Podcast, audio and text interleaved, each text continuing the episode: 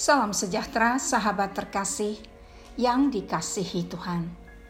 Kontemplasi bersama Evodia dalam episode ini akan merenungkan sukacita luar biasa.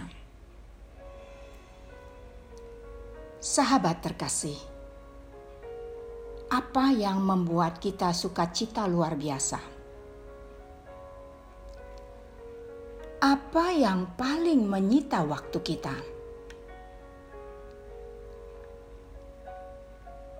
Apa yang kita pikirkan?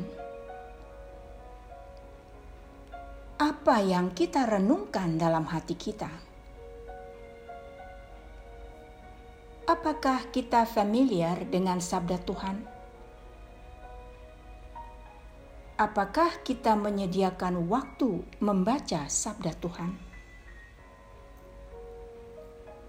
apakah kita memberikan waktu terbaik untuk mendengarkan sabdanya?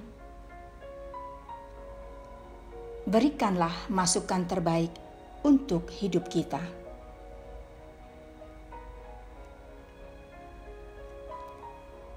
Mazmur 1 ayat 2 mengatakan, Tetapi yang kesukaannya ialah Taurat Tuhan, dan yang merenungkan Taurat itu siang dan malam. Sahabat yang dikasihi Tuhan,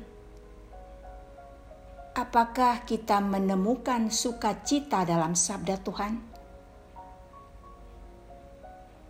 Tidak ada yang lain yang dapat membentuk kita menjadi orang yang baik selain sabdanya cintai sabdanya, dan hiduplah sesuai sabdanya.